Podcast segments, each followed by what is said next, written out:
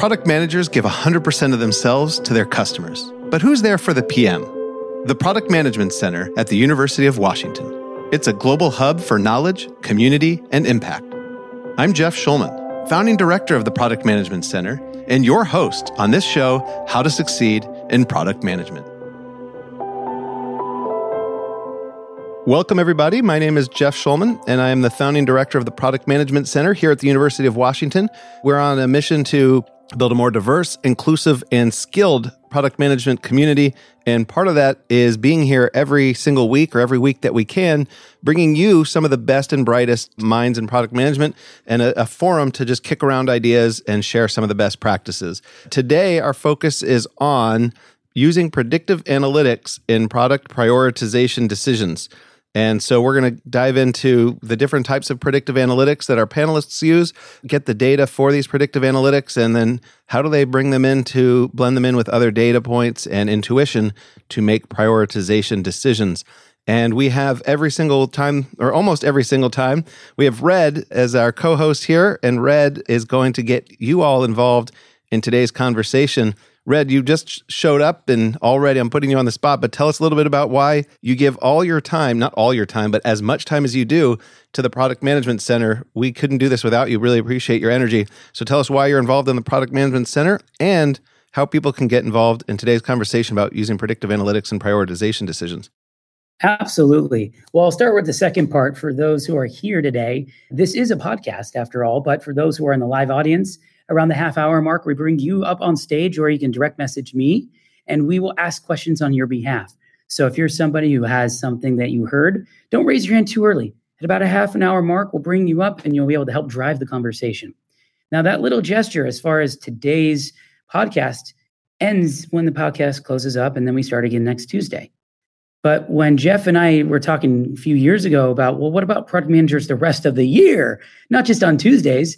And there wasn't even a podcast back then. The idea of how do we help product managers get through that front door, or people who were thinking about a career and couldn't get into the engineering department, or maybe were considering a career that took advantage of a lot of their skills, but they didn't know how to apply it. And boom, project manager or product manager came up. So that's where the institution really began the, the investment from the university and the sweat equity from Jeff and the whole crew there kicking into gear a program that is specifically focused on how to help product managers succeed not just here in the United States, but we found global audiences interested in finding ways to become what a product manager has evolved in today's society. So, underserved, I've been spending the community, I don't know, Jeff, keep me honest here, almost uh, 15 years with product managers. And if I could have done one thing to pay them back for all the incredible things they've done for my career, it's to pay it forward back to them and to the future of product. So that's why I'm here. I'm super pumped. And if you're somebody who likes stage time and sense of humor, then be my guest in 30 minutes from now. Back to you, Jeff. All right, thanks, Red, for that enthusiasm. And I was hoping you were going to sing "Be Our Guest" from the Beauty and the Beast soundtrack to I, really I get. Thought about it. I, I thought you were going to jump in here. Do I get to be the candelabrum, or do you? Or which one's the teapot? That's oh, I, that's that's a yeah. really good question. I don't know, man. Chip, we'll get to you'll get to be our guest in a moment, and we're here to help not just people who are breaking into product management, but people who are already there and want to get to the next level as well. And Varun is going to help you and help us get everybody there. So, Varun, really quickly, tell us a little bit about your journey in product management, and then you proposed this topic, or at least you wrote a blog post about it that inspired this topic. So, tell us a little bit about your journey in product and why this topic is important. Awesome. Sounds good. And uh, thank you for having me on the podcast. Uh, definitely. So I started my journey initially in product management with a little non-traditional background. I started in consulting, so I was at Deloitte. Uh, and at Deloitte, I started leading initiatives for managing end-to-end product life cycles for improving digitization across the US public sector. And the whole idea or emphasis was to launch products which helped improve operational costs, increase operational savings, and deliver next gen experiences. So that's where I started in my product management journey. Uh, and throughout like my tenure at Deloitte, about five and a half years, I was involved in mission critical deliverables which required predictive thinking and you know planning way ahead to help improve certain aspects from a public sector digitization pipeline After that, I kind of got my MBA and I started working at Cisco as a senior product manager. And the journey right now is I'm leading like the product portfolio for next gen AI reporting and analytics initiatives, specifically targeting B2B customers, uh, helping them improve their infrastructure, utilization, resources, business operations, etc. Uh, and along the way, I've managed to launch certain products which have leveraged extensive predictive analytics to uh, become more competitive in the market, improve revenue aspects, as well as ensuring the right amount of customer adoption and engagement. So, so definitely a topic which is you know something I use on a day-to-day basis and which I'm quite fond of. Uh, to put in that perspective. All right, thank you, Varun and Ash. Tell us a little bit about your journey in product and why you wanted to join this conversation. Why you think it's important for us to discuss using predictive analytics and prioritization decisions. Yeah, that's a good, great question. I hope you can still hear me. But um, I started my product journey at Microsoft a long time back. My first role was a program manager, so managing the scheduled and delivery, and then it expanded from there just because we did not have enough capacity to do product planning. So learning the business aspects of it. So one thing leading to another, I found myself leading product for a portfolio and then I moved to Isilon, which was acquired by EMC, which got acquired by Dell. And in that growth, I went from one product to a portfolio of emerging technology products made up of nine products in all. So, and all sub $100 million products uh, was something that I kind of did.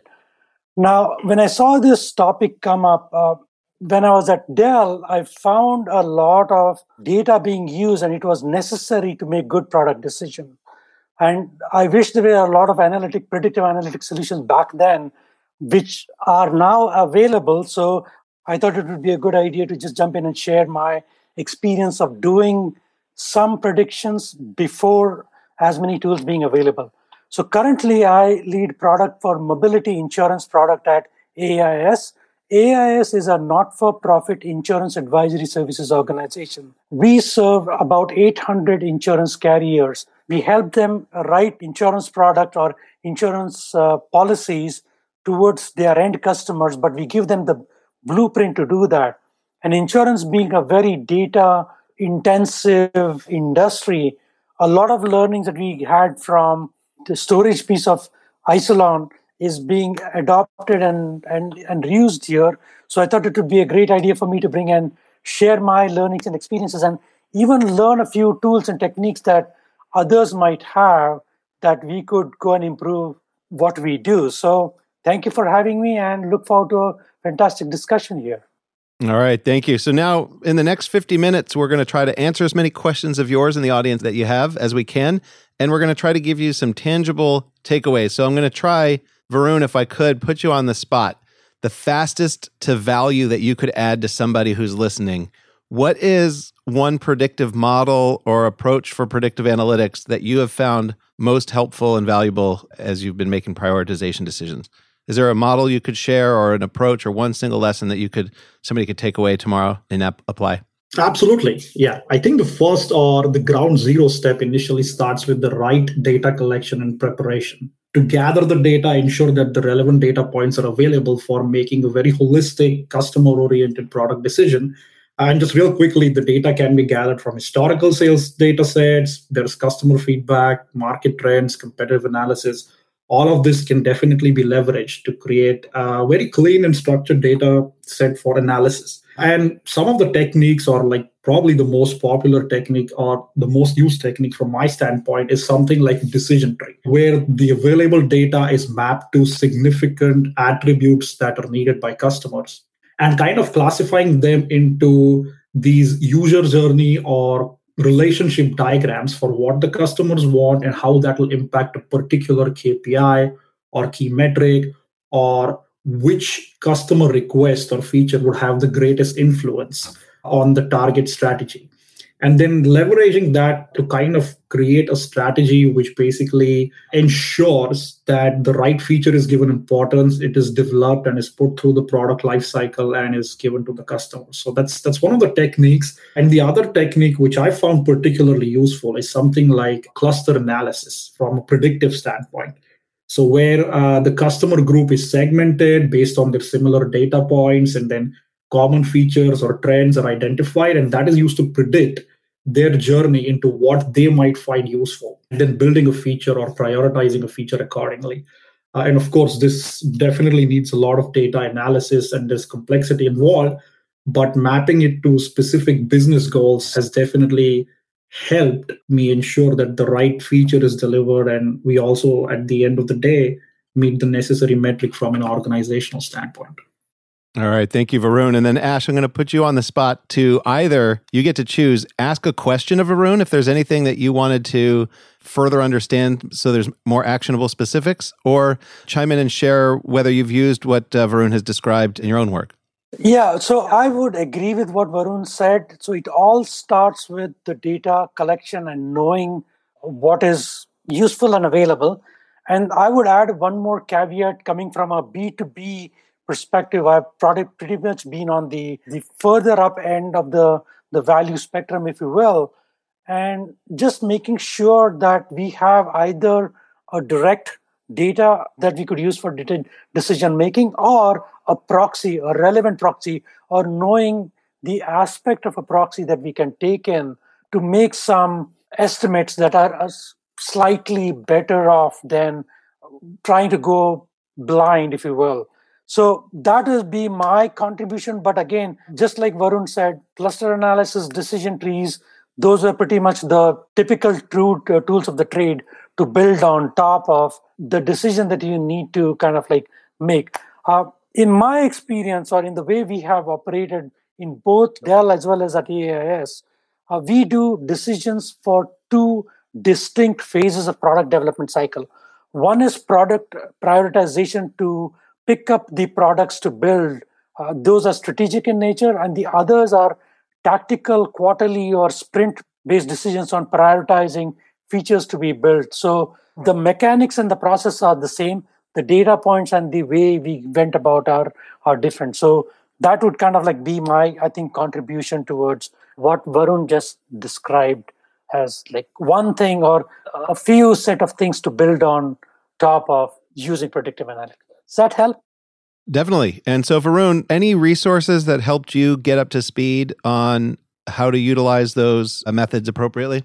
Oh, yes, absolutely. I think one of the most important things that anybody can do to find these methods useful is setting up a validation process. And this kind of also aligns with the whole product market fit exercise that PMs are expected to do to see if the product is valuable, will kind of meet the market needs, etc. And what was useful to me was just doing a lot of market research initially to see if these methods are used in practice, if there were any case studies, or if there were any available, or if there was any available statistical data where these methods were useful and uh, if they've made an impact. And I found very useful examples mostly in the public sector where predictive analytics was used specifically to deliver right quality healthcare services and a lot of the big organizations along with like their b2b components were also using predictive analytics to improve customer experiences.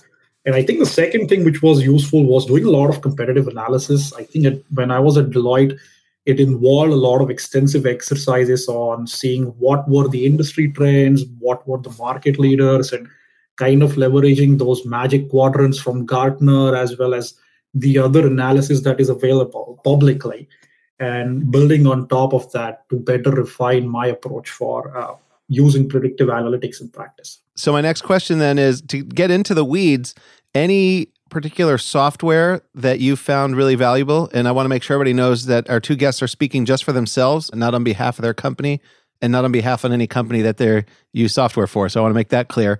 But any particular software that you found most helpful for either analyzing the data or visualizing the data or somehow plugging in those analytics into your prioritization decisions. Ash, I'll let you go first if you have anything that comes to mind, and then Varun, I'd love to hear from you too.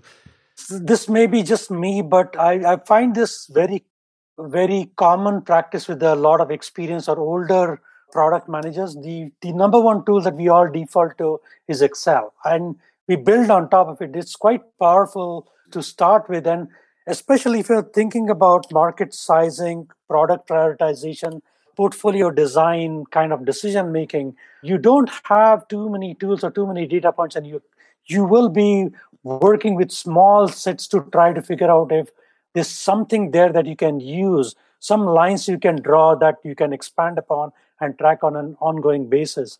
So that's where I typically start, and I've seen most of my peers start there as well. And as the maturity of the data and the, the information and knowledge increases, we tend to move them to tools such as Power BI or Tableau for that matter, and automate some process of data collection and update so that it becomes a more rigorous process moving forward and we have something to build on top of. So starting from the foundations is always for me has been Excel and then moving on to a lot more like a dashboard kind of a thing with automation to bring in information.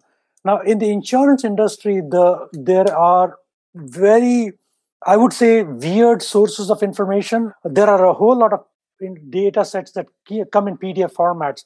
They're designed to be hard to pull out and and incorporate. And so we usually get hire a whole bunch of interns whose job it is to take those tables who, which look nice and put them into formats that are usable by our dashboards on an ongoing basis. When we were at Dell, there was the, the standard data collection. There were data services that were available from Gartner, IDC, Forrester that we could plug in. They could either come in as CSV files or like through direct portals, which we, we could import and repurpose and use. So there's a whole lot of variety. Uh, but I, I know folks who use Python to run run simulations and try to figure out what can happen. Uh, I don't do that, but there are others who kind of like feel comfortable doing that. So that's what I would say. Ash, you are not the first person to say you could start with Excel. I think somebody once said that anything in the world you'd ever do, you could do in Excel, at least to start. so, Varun, anything to add to what Ash was saying in terms of software or tools that you use? Oh, yeah, definitely Excel, right? I mean, what's the point otherwise? but no, Excel, Excel is always a good starting point. I think one of the most fundamental or foundational tools that anybody can use to collect and analyze data. But in my experience, I've extensively uh, worked with business intelligence engineers and also have personally used Python for a lot of data analysis and predictive modeling, particularly because their inbuilt libraries are super useful for building and training predictive models. And like Ash was saying and alluding to what he was referring to earlier, right? Like as the data sets increase, as it becomes more complex, you definitely complex, you definitely need those powerful capabilities to manipulate data and tableau of course when it comes to you know how can you integrate all of the analysis into a proper visualization while also exploring and like kind of playing around with the data model so python and tableau have been super useful uh, and a good use case uh, from my experience based on previous product work that i've done is i use predictive analytics for helping identify let's say for example patients who were at a higher risk of being admitted to hospitals. And this was based on their, the analysis of their previous visits, diagnosis, and predictive models that were created in Python to identify like which people would need more care or which people would be at higher risk and how to help them avoid any unnecessary healthcare costs or unnecessary readmissions. So so I found Python, Excel, and Tableau, of course, to be useful. And uh, like I said, one of the use cases was like identifying correctly which patients were at higher risk of readmissions in hospitals. So it's how it was used in practice. Thank you so much, Varun and Ash. So I have uh, one more question for both of you, and then I hope maybe you have one question for each other, and then we'll get to audience questions of you. But so there are two approaches that on paper uh, from academia that are uh, valuable. One is a conjoint analysis, where you basically force people to make choices between a lot of different combinations. And then from that, you're able to see what is often called the part worth. So, how much would they pay for a specific feature or benefit? And then the other approach is the Kano model, where you could see, you know, what would surprise and delight customers, what's expected, and what they don't necessarily need. And so, I'm curious if either of you have used them at some point in your career, or if you've used other approaches to be able to find out you know how much would somebody pay for a feature or how much would a feature or benefit surprise and delight them or is it expected as a point of parity? So yeah conjoint and kano model any substitutes for those purposes. Whoever wants to go first. I have unfortunately not worked with uh, either of those. Uh, like i said it was most of the products that i have worked on have been uh, like platform kind of behind the scenes working. So there is a lot more direct feedback or a need that was based that, that that we could actually identify. So maybe I could give an example of like storage, right? We always knew the data was growing and there would be uh, increasing need for to store all of the data under an enterprise setting so our discussions would be on well what would be the parameters to, to structure a portfolio and we came up with density efficiency and performance as three metrics on which our portfolio will be based and then trying to segment markets and just doing cluster analysis to try to figure out where the need for the product would be was was where we started. And then our second point was how do we make it economically feasible to store the information that needed to be stored? So under we came at it from a different perspective. Rather than testing it out with the market we we started with the need it has to be done what would be the best way to go about and then the next part was how do we get the maximum amount of share a market share and meet operating income target. So we got to the data without asking those questions and doing those analysis, and we kind of pretty much relied on the finance team to to help on it. So as a product manager, the decisions were more about which things to consider and what approaches to to find rather than on the metrics and the technicalities of running the analytics. Maybe Varun can lead with what else he his, his experience brings here. Yeah, thanks, Ash. And I think I can give a practical example. And this happened during COVID 19, especially with the whole emphasis on virtual care. And I was in charge of building a telehealth product. And of course, with the time constraints and PMs will always be expected to do everything. You cannot technically do everything. There's always a limit from a technical or functional standpoint. And I particularly use conjoint analysis from a market research perspective. And at that time, it was necessary to understand what different attributes of a product or the telehealth service that customers perceive is more important. And just to quickly break it down, I use conjoint analysis to segment the customer base, basically uh, based on their ages, whether they are below the age of 50, above the age of 50, are they elderly, and do they need immediate care, etc. And this customer segmentation was then used to identify attributes relevant to the product and relevant to them from a price, design, functionality, or performance standpoint. And the third step was basically sending questionnaires, conducting interviews, and using those responses to build preference mappings. So these preference mappings were visual aids that customers were given and which they responded to provide inferences on what attributes they would find useful. And then we did something like a simulation or a use scenario based simulation where we kind of went through these different combinations, different responses, and I was able to create a scoring mechanism to predictively assess which feature would be the most beneficial given the time constraints as well as limitations on pushing it to the market, especially in a very volatile situation. And then conjoint analysis was used to uncover these trade offs between different attributes and giving customers what they want versus what they actually need. So that's one of the practical examples where I've used conjoint analysis. I haven't really used the Kano model because I find I found the conjoint analysis to be useful. And usually, if decision trees, cluster analysis, if they come into the picture, and if you use a prioritization framework, let's say like the WSJF scoring methodology, then ideally the Kano model can supplement it, supplement it, or may not even be necessary in certain aspects but that's that's been my experience. All right, one more follow up question: What data are you using in these cluster analyses? Uh, without giving away confidential secrets, so make sure you don't give away confidential secrets. But what what data are you grabbing that that could go into a cluster analysis that's helping you in prioritization decisions? Either one of you. Uh, I can see this because there is a very simple mechanism, and I think it is well known in the in the technology space. Uh, IDC has a offering called as Tracker, so they have server tracker, storage tracker, desktop tracker, mobile tracker, a bunch of other trackers where they report on what is the storage under different conditions and what is the market and how it is evolving on a quarterly basis. So that was like the number one piece of information that we use because it's just consistent. They have a standardized methodology of uh, predicting that, uh, like coming up with those numbers, and we just relied on it. I think most of the industry relies on it. In addition to that, we had our own proprietary data sets that we would that was automated and through some internal system that gave us view into what we considered as holes in, in the publicly available data sets. Go ahead, Varun.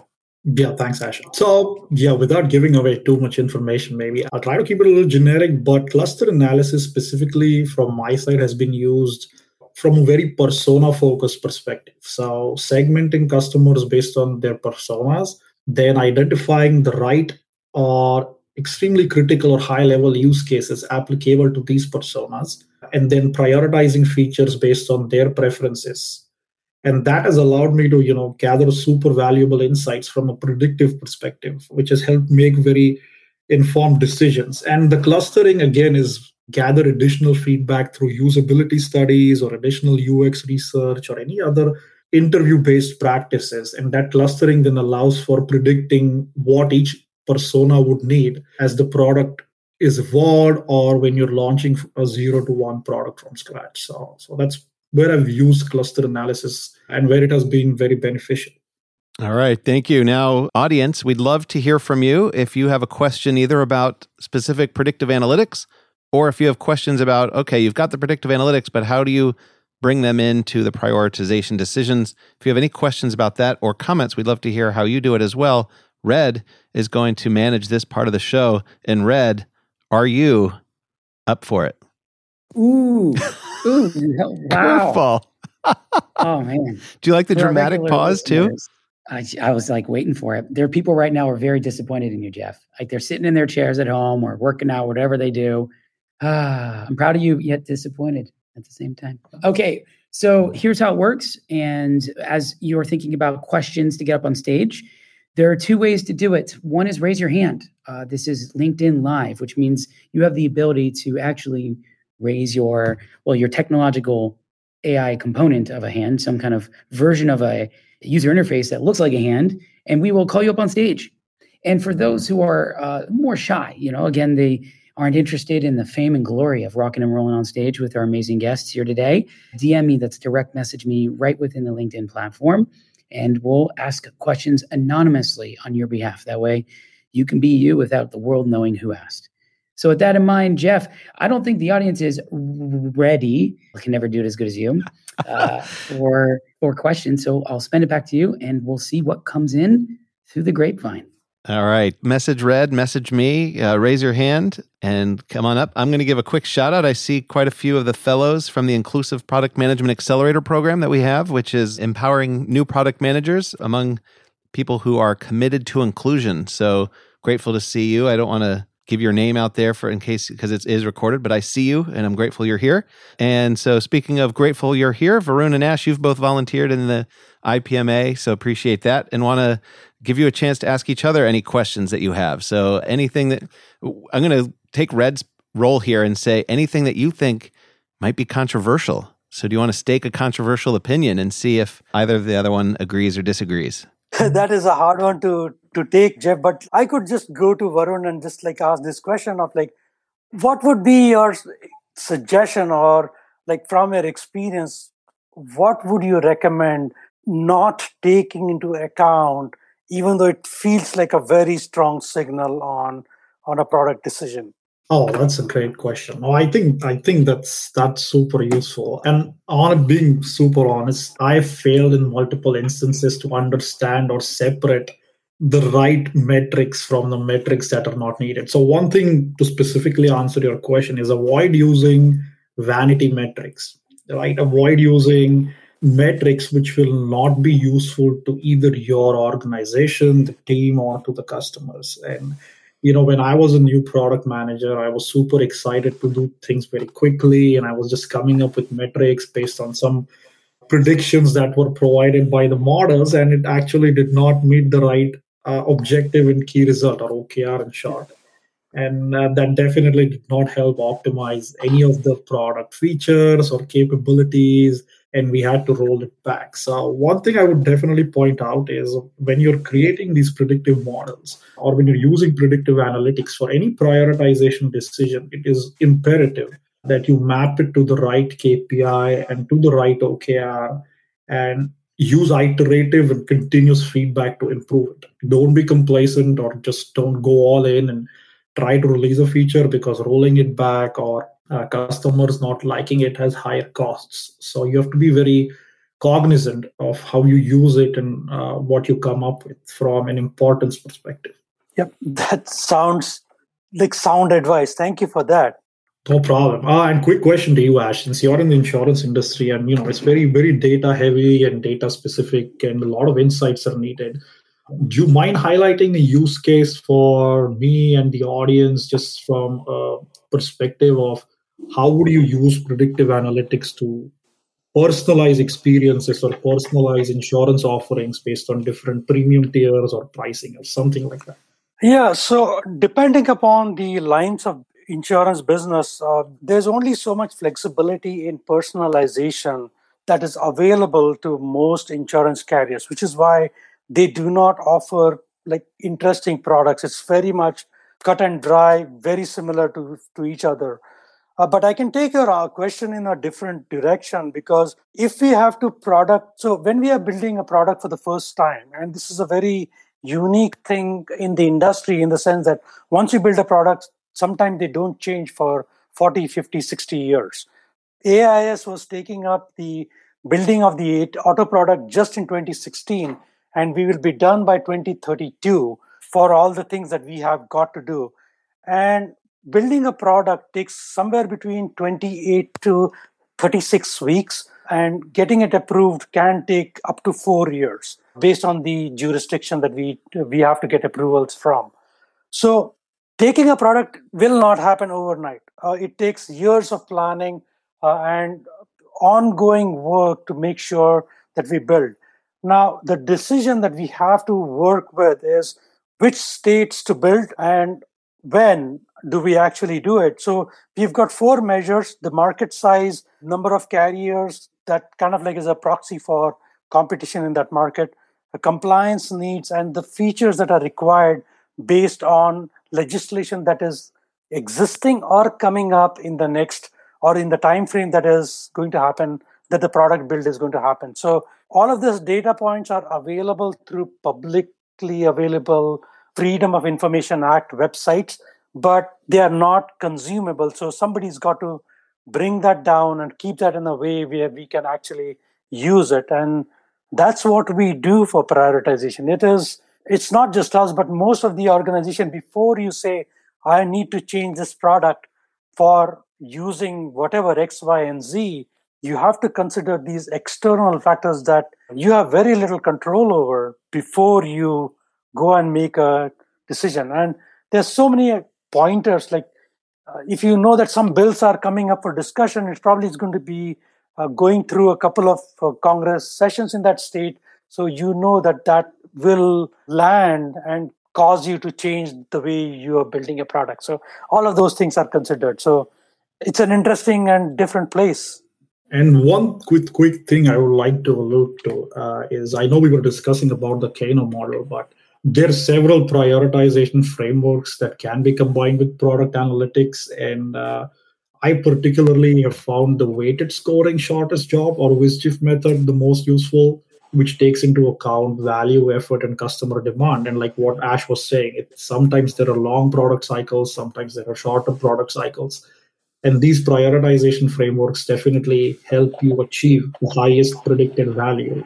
Uh, or RICE scoring for based on reach impact, confidence, and effort. It's a very popular framework and can definitely help quantify impact as well as confidence levels. To make accurate predictions, deliver the right feature sets, and ensure that you as a PM or you as the part of a product team achieve the necessary goals and meet the right targets and metrics and things like that. Yep, I'll second that. And if nothing, at a minimum, know and use these frameworks at least for the interview, because they will definitely come up there. All right.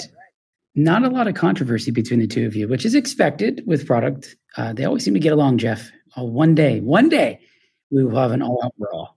We actually have a question, and uh, this one's coming in for you, Varun. This is uh, from an anonymous poster. Uh, they asked the following he, uh, he said that he used scenarios, he being you, Varun. Okay. I am highly interested to know how he chose which scenarios to use. So, Varun, that's a question for you. And then we'd love to see if uh, Ash, you might want to add any flavor on top. Absolutely. No, thank you for the question. So the scenarios were used in the context of, again, personas. And scenario modeling is, of course, or user journey mapping or any UML diagrams. They're very necessary when scenarios are being cr- created. And scenarios basically, again, align with like the prioritization framework that's taken into consideration. And I know it's it's it's a very convoluted answer, but it also alludes or aligns with the strategy or the product strategy that you have.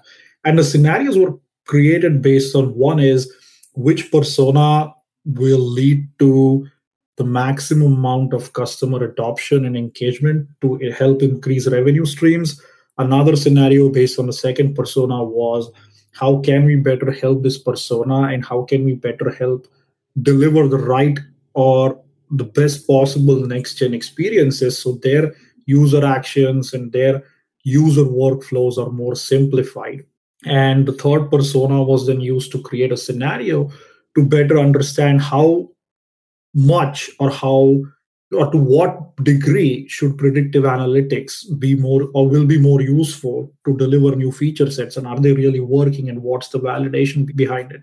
So a lot of scenarios were considered and the scenarios were again modeled based on the personas and the long-term product strategy of improving commercial revenue delivering the right next gen experiences as well as ensuring that the predictive analytics processes are actually working. And if a scenario doesn't work, you can again come up with new scenarios, do more user research, which I always highly recommend to anybody who asks me about it. And uh, doing a lot of market research or competitive analysis. So, uh, all of these factors do come into consideration when you're creating scenarios or when you're trying to do the best for your customers. And working backwards, of course, is, is one of the greatest aspects that a PM can use to think from a customer perspective in, when it comes to creating those scenarios and integrating them as such with the techniques and frameworks that you'll be using. That's a fantastic answer, and you're getting compliments from the individual who asked the question. I do, dare I say they weren't directing it at you, Ash, but would you like to put some sprinkles on that sundae of knowledge? Yeah, absolutely. I have this perspective in the sense that uh, when I worked in the storage industry, we were building boxes, right? And it's not software, it's not something that you can change overnight.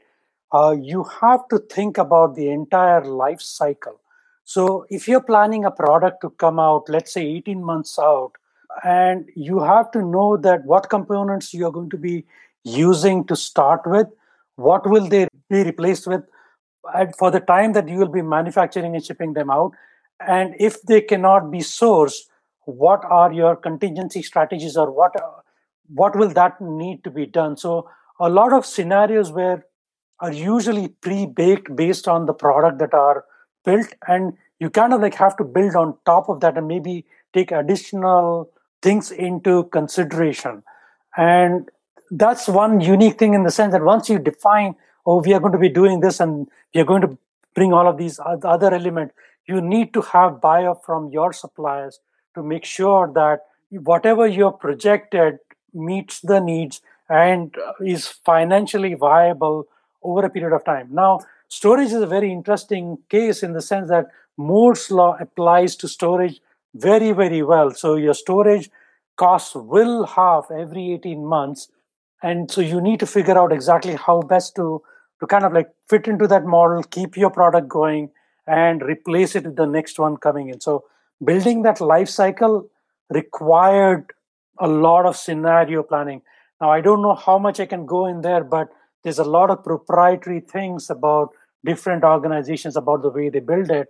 And that's what makes them successful because the more you are able to project out in the future, uh, the better products you will build and more risks you can take now so that you don't end up in a situation where the product has demand but you can't just build and ship them so i hope that helps oh yeah absolutely helps and um, i got a backlog of questions one of them is tied to risks And I think uh, so. Two questions. Let's start with this first one for you, which is what's the biggest mistake you've made in utilizing predictive analytics?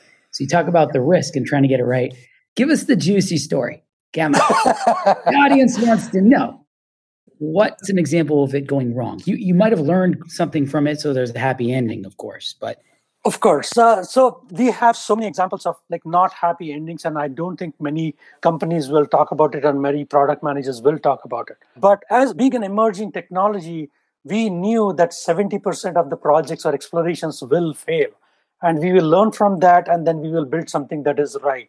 One of the products that that I don't think I would want to mention here was launched five times with five different names for great raves and reviews, but the actual product was never shipped. Just because when you went to when we went to build it, we just could not make the math work. The components would not work. Uh, the the scenario where we would generate operating income for the required amount of time to actually go into production would was not met. So even though the market wanted it, they were willing to pay we could figure out what exactly would be a good price point to sell that looked very lucrative at the time but over the life of a product it would not make sense and like in spite of going through six or seven iterations we just did not make it now in hindsight i can say we did not make it but when when we were building it at every single iteration we knew that we would do better we knew that we would make it happen this time and we didn't I hope that helps. Oh, well, I mean, it's not just for me. It was juicy. It was good, soap opera worthy. and then, uh, Varun, what about you? I mean, if this was a contest of the possibly worst outcome, I, I would love to see what uh, what you might want to add to the mix. Oh, uh, yeah. I mean, I've had to roll back an entire product release, if that helps. But that is because... You and Ash are in pain right now. This is, I feel so bad, yet the audience is enjoying it. You should know. No, that's completely fine. I think as a PM, you should be ready for failures, but that's always a given. I think, and like Ash rightly pointed out, nobody really talks about it because nobody really wants to quantify failures, right? It, it's not a good metric at the end of the day. But no, uh, so yeah, and uh, I was using all these fancy predictive analytics and like frameworks to come up with decision making for one of the B2B products uh, that I was working on and I decided to launch it for one of the global regions and realized that from the time all the predictive analytics work was done till the launch happened, the market landscape had already changed. The customer expectations had already changed, and we didn't predict or take into account these scenarios correctly because I was complacent, to be honest with you. And uh, iterations and iterative testing and continuous improvements should have been a part of that process. And on launching, we realized that customers just wanted X instead of A. That's how you know they were not signing up for new subscriptions or they were not or there was lesser customer engagement than expected and of course there were a lot of incidents or support requests from customers asking that they wanted x but we delivered let's say a or y to them. And then i had to roll it back and go through a quick cycle again an iteration and re-release it and ensure that the customer expectations were taken into account as well as the predictions pointed us in the right direction. So that was one of uh, i think one of that was a great learning lessons to from a perspective where you shouldn't hurry and you shouldn't really go all in but should be cognizant of the fact that there are risks and you should also always have some contingency or mitigation strategies ready of course which i did and uh, which kind of led to the rollback but I was able to work through it and thankfully was able to re-release it and help with churn reduction and stuff like that. And there's the happy ending. Yay. well, you and Ash showing what transparency looks like for product managers is inspiring more people to want to take on this role. So thank you for that. We do have another question that's coming in from a direct message. Somebody that's actually a well, DAWG from the community of University of Washington, they have the following question. And Jeff, forgive the question being in uh, not directly tied to predictive analytics, but we are dedicated on the show every week to trying to help as many PMs as we can. So refusing a question just goes against our ethos. So Varun and Ash, if we could try to take our scenarios and our predictive analytics and product prioritization uh, and put it aside and get our beginner's mindset back. This question goes back to your very beginnings, the roots, when you were uh, still holding the proverbial milk bottle of product management. The question is as follows I don't have any experience. I want to learn about PM and develop and get the skills necessary. I'm wondering if the speakers have any advice on how to learn about product skills, what to consider from the customer's perspective. What's the most helpful? I'm early in the career. I'm listening to webinars, finding classes. What was that turning point for you, Varun and Ash, that you thought was, well, understated as a, as a resource was the thing that really turned you on and really got you in the right direction? Challenge for simple advice, I might add. Yeah, absolutely. And I can go first. Uh, and I'll keep it very simple and short. It is speaking to your peers as well as people in the field. And I think the IPMA is a great resource, right? Where a lot of mentors come in and talk to you about your resumes or help you prepare for interviews and things like that. I think that's what's uh, really helped me. Back at Northwestern, I was fortunate enough to be mentored by some senior students as well as industry experts who'd come in and who would share their thoughts on failures and how they improved and their journeys and experiences. So, really summarizing it, just speaking to a lot of people who were in a similar process or who had already taken that route of going into uh, product management. That really helped me set the stage and uh, get well versed with like what's going on and what to expect and how to navigate certain challenges. Awesome. What about you, Ash? I agree with what Varun just said. The first source is look at folks. You don't have to invent, uh, reinvent the wheel. Somebody's already done it, and most people are more than happy to share. So pick that as one. The, there were two other things that I kind of like look at it. And so the thing that I do is, and they're very distinct pieces. One is to be a good product manager, you have to be a good expert in the domain in which you're building products. And that is a long term strategic decision that you need to, to make and, and go and work on it. And it is just finding all and any sort of information and just trying to be an expert in that field you should know the different roles, the different people, what they do, what function they serve, what value they add, and all of that stuff. So just building a good market map just for your understanding is is critical, and you it it never ends. It you build it, then it evolves, and then it changes, and then there's disruption. So just keeping track of that for yourself is super critical. You have to do it for yourself, and you have to take all of the company business current product um, market scenarios out of it while you honestly represent what the market is for your own benefit. The second piece is the domain of product management. And the best place that I've found over my career is to go to hackathons and play the role of a product. Somebody will come with an idea analyze it in a few minutes to build a product and see if it works. And it is a competitive thing. You learn from each other and you kind of like have an ad hoc half a day, one day to build a product. And if you are successful, it does a great amount of service to you in, in learning. And the second piece is you get confidence, which is a critical ingredient to succeed as a product manager. Oh, I, completely agree, Ash. Hackathons are, of course, a great resource. So, if anybody wants to learn like the raw skills of building something from zero to one and from scratch, it's a great environment to also interact with, you know, your peers or anybody else from other streams like engineering and design, and that kind of helps you fit into that product triad as well and gain that experience of engaging and interacting with these different people that you will be working with on a day-to-day basis. So yeah, thanks, Ash. That's super helpful. Okay. Well, while you two have been helpful, we have brought on one final question for the day. And like every show that we have, we are voting for the side of speed. So the way this is going to work is the person asking the question has less than 30 seconds to ask the question, and then you two have 30 seconds to respond. Why do we do this? Because, well, why not? Make the world spicier, we say. So, with that in mind, and hopefully I get your name correctly, Rishikesh, this is your chance. You've asked a question previously. The stage is now yours to follow up with another question. Oh yeah, I have a question for Varun. Like, how often does the marketplace change? Like, what is the what is the trend in the current market marketplace change? Speed and effectiveness. Great question. Varun, what do you got for us?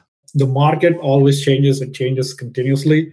And a good example is the recent emphasis on generative AI and how that is being integrated and put into practice. So, two things real quick market changes continuously. Secondly, as a PM, you're expected to be agile, deal with ambiguity, be nimble and flexible, while also staying on top of trends. So, having that subject matter expertise and doing as much research as possible, or meeting and speaking with as many people as possible, and getting any practical hands on experience is definitely necessary to address the changing market landscape. Thanks for that.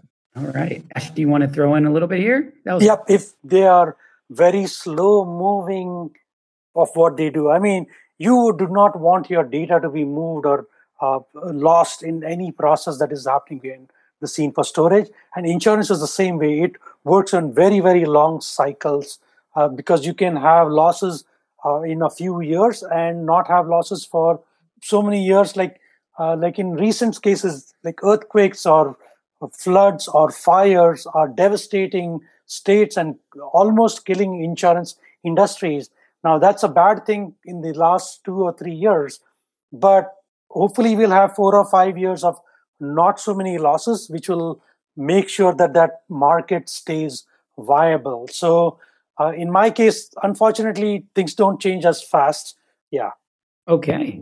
Uh, Rishikesh, thank you again for the great question. And as for Ash and Varun, uh, your definition of 30 seconds is not the definition of our 30 seconds.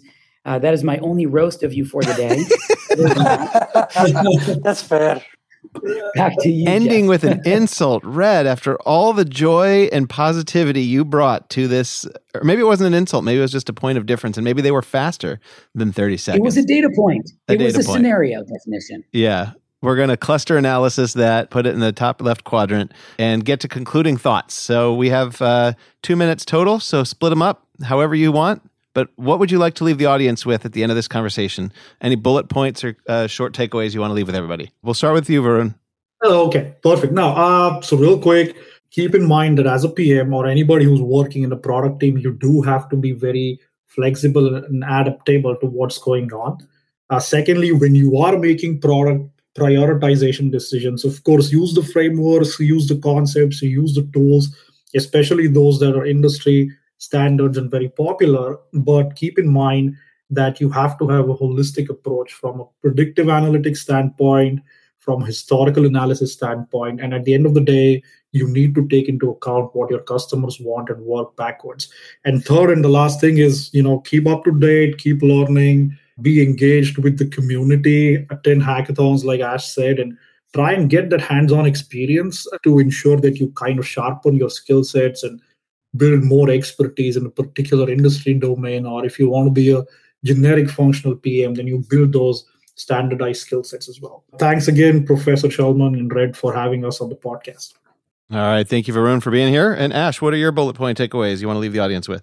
I would say for prioritization, when you're using data, you may have to make sure that you keep the strategic prioritization separate from tactical prioritization and do not mix the two. I've gotten myself into loops over a period of time. Uh, one way or the other, there are so many pitfalls in trying to combine the two. So they do require two different mindsets. They do ref- require uh, different depths. So just keep them separate.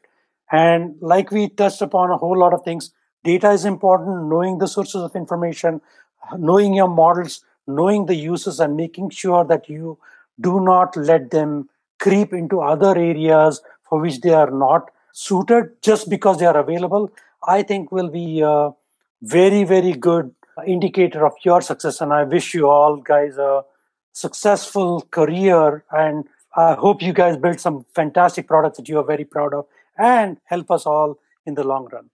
All right. Thank you both. Appreciate you being here today. And my concluding thoughts are next week, we're going to be talking about uh, transitioning into product management from a non traditional background. So that's uh, of key interest to our aspiring product managers, but we're also cooking up a new initiative here at the Product Management Center at the University of Washington. Our mission is to empower product managers from all over to develop innovations that are inclusive to diverse audiences and that drive success for their business. And so we want to help all of you product managers out there with uh, a brand new offering. So if you're interested in advancing your product management career and you're already a product manager, and you want to be interviewed, you know, as we collect some data and predictive analytics as to how to shape this new program we're thinking about, DM me, reach out to me, email me. But uh, we would love to talk to you as we work on a new initiative to help current product managers uh, find community, find the cutting edge knowledge, and, and get ahead in your career. So let us know. Otherwise, stay tuned for exciting announcements uh, after we conduct our an- interviews and predictive analytics and make our prioritization decisions. Thank you, everybody, for listening. Have a great day.